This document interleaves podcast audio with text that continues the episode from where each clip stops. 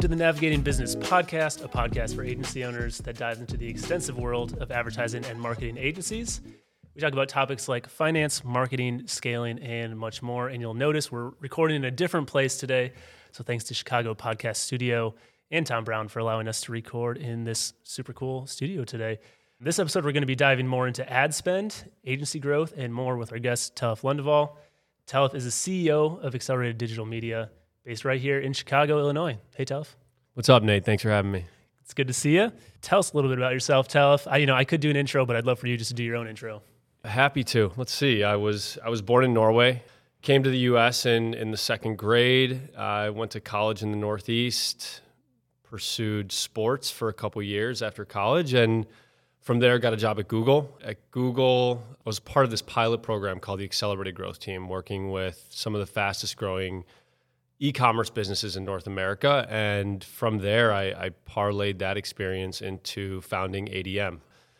And ADM today, we're a company of 25 people. We specialize in managing digital media for performance-focused growing brands, and and we really operate with strict performance benchmarks and do everything we can to, to hit our clients' growth goals. Yeah, that's super cool. What a cool background. I know you uh, dabbled in professional sports too, but I don't want to force you into talking about mm. that. But it is a, is a fun fun fact there. So, you know, there's agencies for every specific niche. There's so many agencies, even just here in Chicago, let alone the rest of the, of the U.S. and the world. Yeah. How do you differentiate ADM from everybody else? What do you do that makes you special? So as, as far as how we we position ourselves, that, that's actually changed as of late. We really operated as a, a, generalist performance marketing agency, so staying in the lane of digital media. But but today, the way that we're positioning ourselves is to be experts in growth marketing for digital health brands. So really keying into a specific industry, but always staying in the lane that we've been in, which is focusing on digital media management. So specifically, what that means is paid search, paid social, and and programmatic, but now just narrowing down on on a specific vertical. Yeah. So it's been a little bit of a transition, something you've figured out. How long has have you been in business total? We've been in business since really January 1 of 2017, so yeah. over 5 years now. Yeah. Congrats. Thank you very awesome. much. Yeah. Awesome. Nice benchmark to hit. Yeah. Yeah, that's great. Have a little party. So you do a lot with ad spend obviously. You guys are experts in that. For agencies themselves, where do you see ad spend fitting in? How do you kind of deal with internal marketing as an agency? I know that's kind of two questions, but what does that look like for you? Yeah, it's it's a good question, and you know, it's there's there's so many analogies, right? The you know the cobbler's son doesn't have shoes, you know, mm-hmm. for example, and and it's really interesting the number of agencies because naturally my my network of agencies has grown over the last five years, but it's really interesting to see how many agencies don't market themselves well, which is somewhat understandable. I mean, take ADM for example.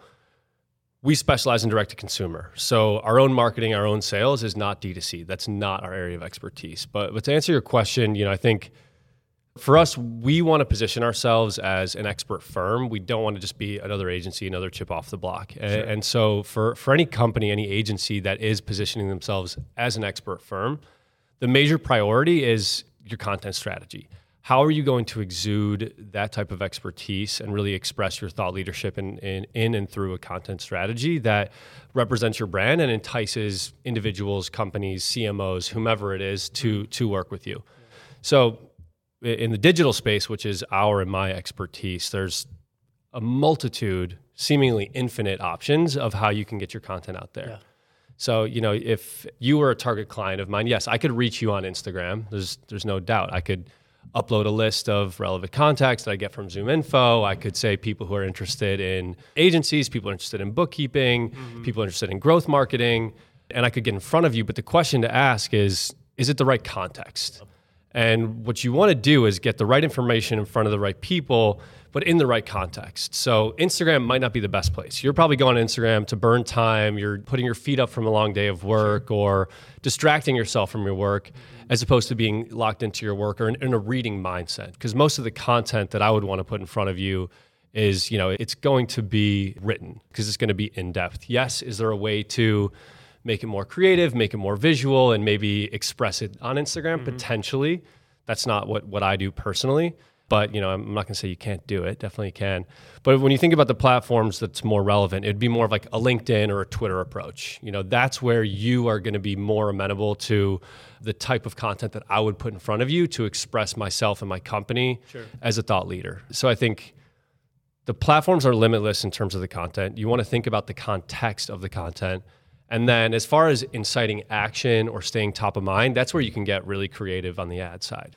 Inciting action, I think there's no, nothing better in the B2B space than LinkedIn lead forms. You know, you've got the right context, you got the right content, and you've got a really seamless process of reaching an individual with the ad and then also getting them to to fill out a form, give you their information so you can then follow up. And then from there, you know, we think about our sales process, you know, it's 4 to 12 weeks and sometimes even longer. So we do deploy some ads on more visual platforms like an Instagram just to kind of keep that brand awareness, show our logo, tell some interesting facts about the channels we manage. So there's a lot of opportunity, but there's no question the approach is different than what we deploy for our clients. You, you mentioned, yeah, the cobbler's son has no shoes or whatever that saying is. Mm-hmm. Have you found that difficult personally to kind of build out the marketing and the sales portion for ADM? Is that kind of a problem that you see in agencies? Because I mean, I know speaking as a, a bookkeeping practice owner, there's a lot of bookkeepers who do their bookkeeping last, right? Like they'll do all their clients and then they're like, oh shoot, like the month closed seven days ago. I still haven't done any of my bookkeeping. You know, it's always the last priority. Do you see kind of the same thing with agencies where, where their own sales and marketing is kind of the last priority? Yeah, I, I definitely see that. I'm, thinking back to a podcast that my advisor was putting on, uh, John Morris of Ramsey Interactive, and he pulled the crowd, and it was all agency owners, I believe, or, or you know, some sort of leadership personnel from agencies. And he pulled the crowd, like, what is your biggest challenge right now? And overwhelmingly, the most common response was lead generation.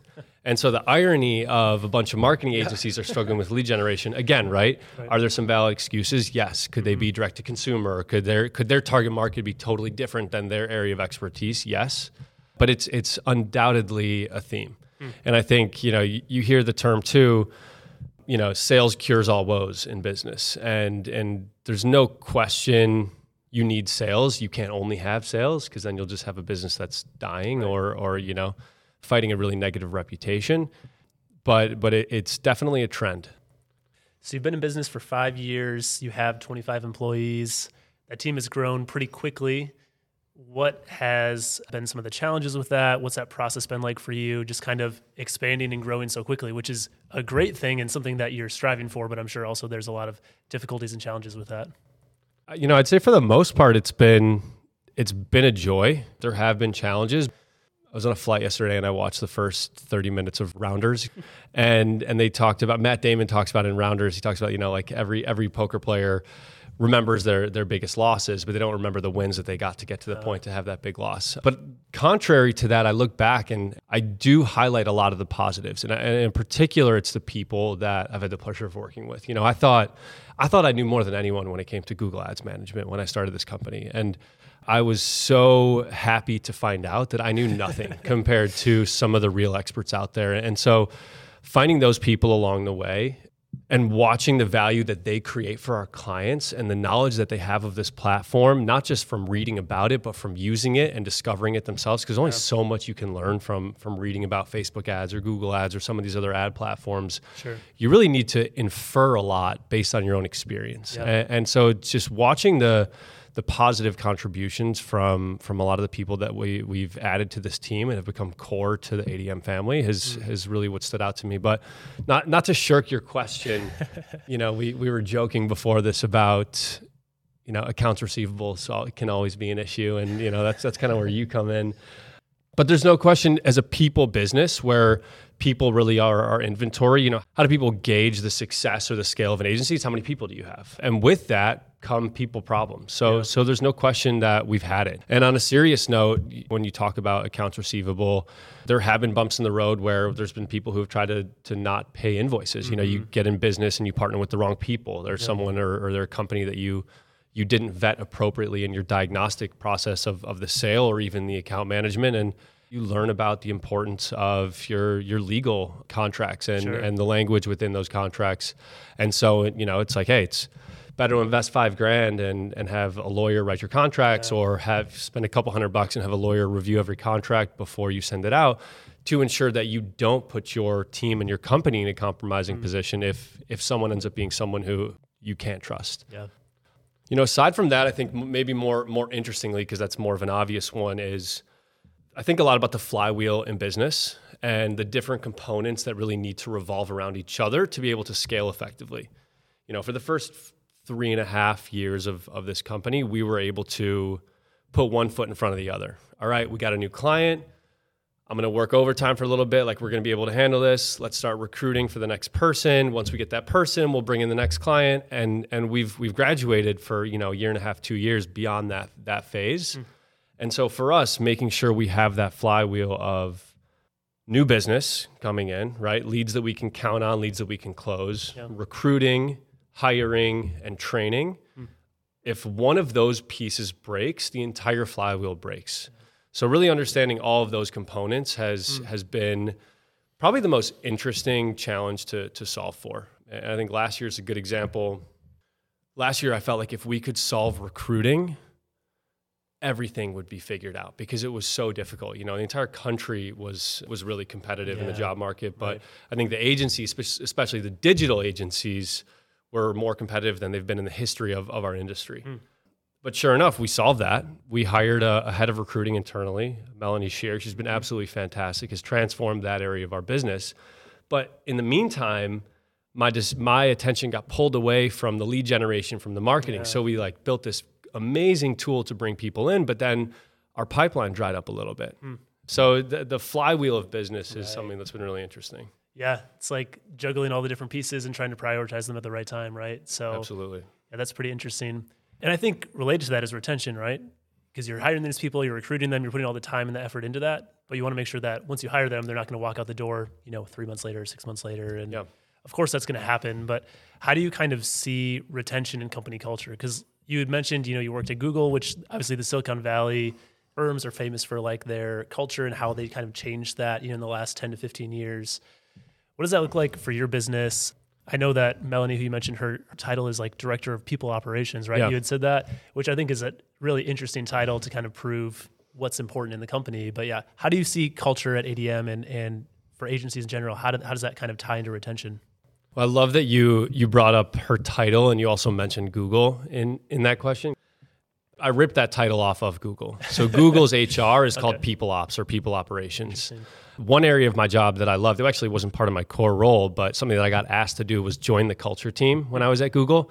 And I ended up running this culture team with three other women and you know, we we were the head of the culture team for 150 people. We I think we had like a $50,000 budget. So we would, you know, we'd go around with a drink cart, we mm-hmm. would buy gear for, you know, the 150 people, you know, company swag. We would also put on events so, working at Google teaches you about culture, but sure. being a part of that community and facilitating the community was an incredibly powerful experience for mm. me. You know, one of our values as a company, I think I built like our mission statement, our values, probably once I started hiring. I didn't do that prior to, for better or for worse. But one of those values is is people, and just simply that, people first. Mm. And I think the way that we our culture in a lot of ways like revolves around that ideology. If it's just words it's just words. But the way that we put it into into a reality is we prioritize our people in terms of where we make our investments. So we have sure. always focused on how do we get better benefits? How do we make this a better place to work? How do we ensure that you have a work life balance?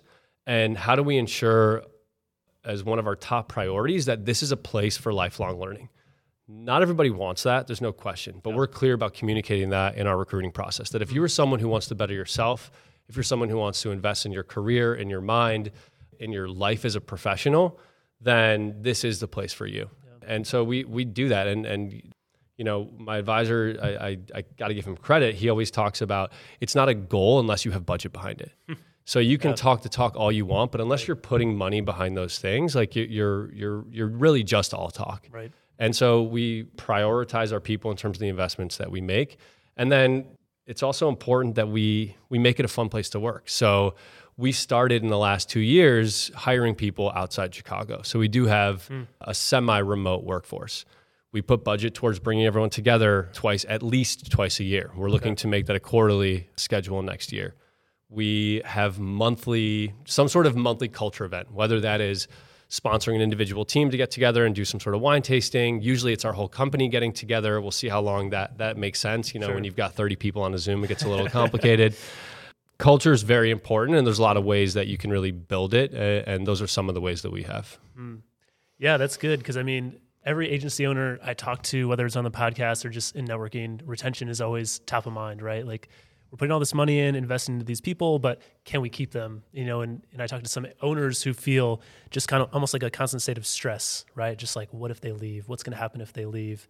So it's interesting just taking those Google philosophies and moving those. And I'm sure you've kind of improved on those too in ways that you've seen, you know, not just carbon copying what Google was doing, but but taking that. So that's cool. So yeah, I guess getting getting into that then, you know, you mentioned a couple maybe slightly painful lessons, but any other painful lessons that that you've come across being an agency owner, whether it was culture related, people related, any other pieces? Undoubtedly, yes. You know, I talked about the complications that can arise from people being your business. Yeah. And and sadly, you know, despite the vast majority of the people that we've hired and worked with have been great, there there have been exceptions to that. You know, in in a lot of ways, I think one area that I give my team credit is whenever things go poorly, we always look to ourselves and say, hey, what could we have done better? Whether it's, hey, we could have written that contract differently, or hey, we could have, you know, what could we have done to make sure that that person had a positive experience if they felt that they didn't? But the truth is, like, it isn't always your fault. I like to think that there's always something you can do better and there's always something to learn from it. But the end of the day, there, there are going to be those instances where people behave in a way that you have no explanation for. and I, I, think like that's that's kind of the beautiful thing about people in some ways too. Is it, it's not always predictable. Everyone's unique. Everyone's their own person. You're not always going to understand it, but mm. I think it's important to give people the benefit of the doubt. Right. So w- without saying any more, I just think you know it, yeah. there's there's always interesting issues that arise when when you've got a, a people business. Right. right. I think that's a good mindset to have too, knowing that you can't always do something different, that you can't control people right in the same way you can put all the policies in place like you have done in a lot of ways, but you're still gonna have people who have things come up outside of work or, you know, they're just, it's just not a good fit. So I think that's a good philosophy because you're never gonna have 100% retention. You know, mm-hmm. you're never gonna be close to that. I would imagine. Yeah, that's pretty cool. So I always like to ask this question. You know, we all have soapboxes that we want to stand on and things we're passionate about, right, in our industry.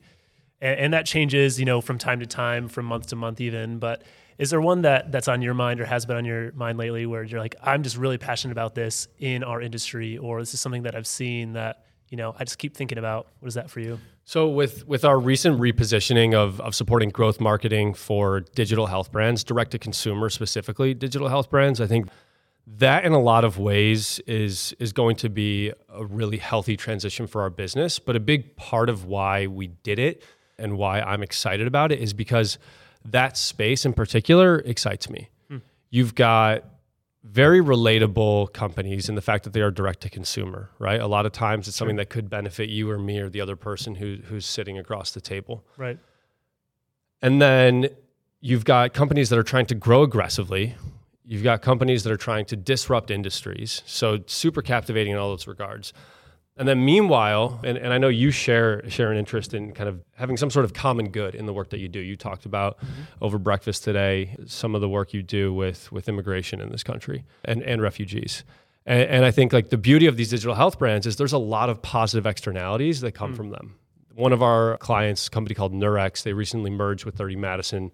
Nurx has become the largest women's telemedicine company in the United States. Wow. And their their primary offering, at least you know over the last five years, has been D2C birth control. Hmm. And you know, at the surface level, you're like, okay, birth control, yes, sure. people want that, people need that, it serves a medical benefit, but there's also a lot of people in this country that can't get it and there's contraceptive deserts. And so being able to work with companies that are super interesting for all the reasons I painted, but also have a positive impact on, on our country and our mm. communities is, is really compelling. And, and the fact that we've identified an area where we can really satisfy all of those interests is, is really exciting. Yeah, wow, that's so cool. You don't always get to pick your your clients and what they do exactly right. I mean, you can always be picky, but when it all comes together like that, and it's both a fun client that fits your niche, but also is doing some good, that is like the sweet spot. So that's so interesting. I hope you find many more clients like that. I think I actually just saw a commercial for Nurx the other day on TV. So Nice. it's, I just was running through my mind. So that's actually pretty cool. Where are you streaming? Yeah, I don't even remember where it was. I think it was just at a restaurant. It came, popped up on the TV, and I was Love like, to hear it. Nurx, I never heard of that. So that's cool. That's awesome. Well, yeah, thanks for joining us, Telef. I mean, so many good insights. Where can people find out about you and ADM, and what's the best place to reach you?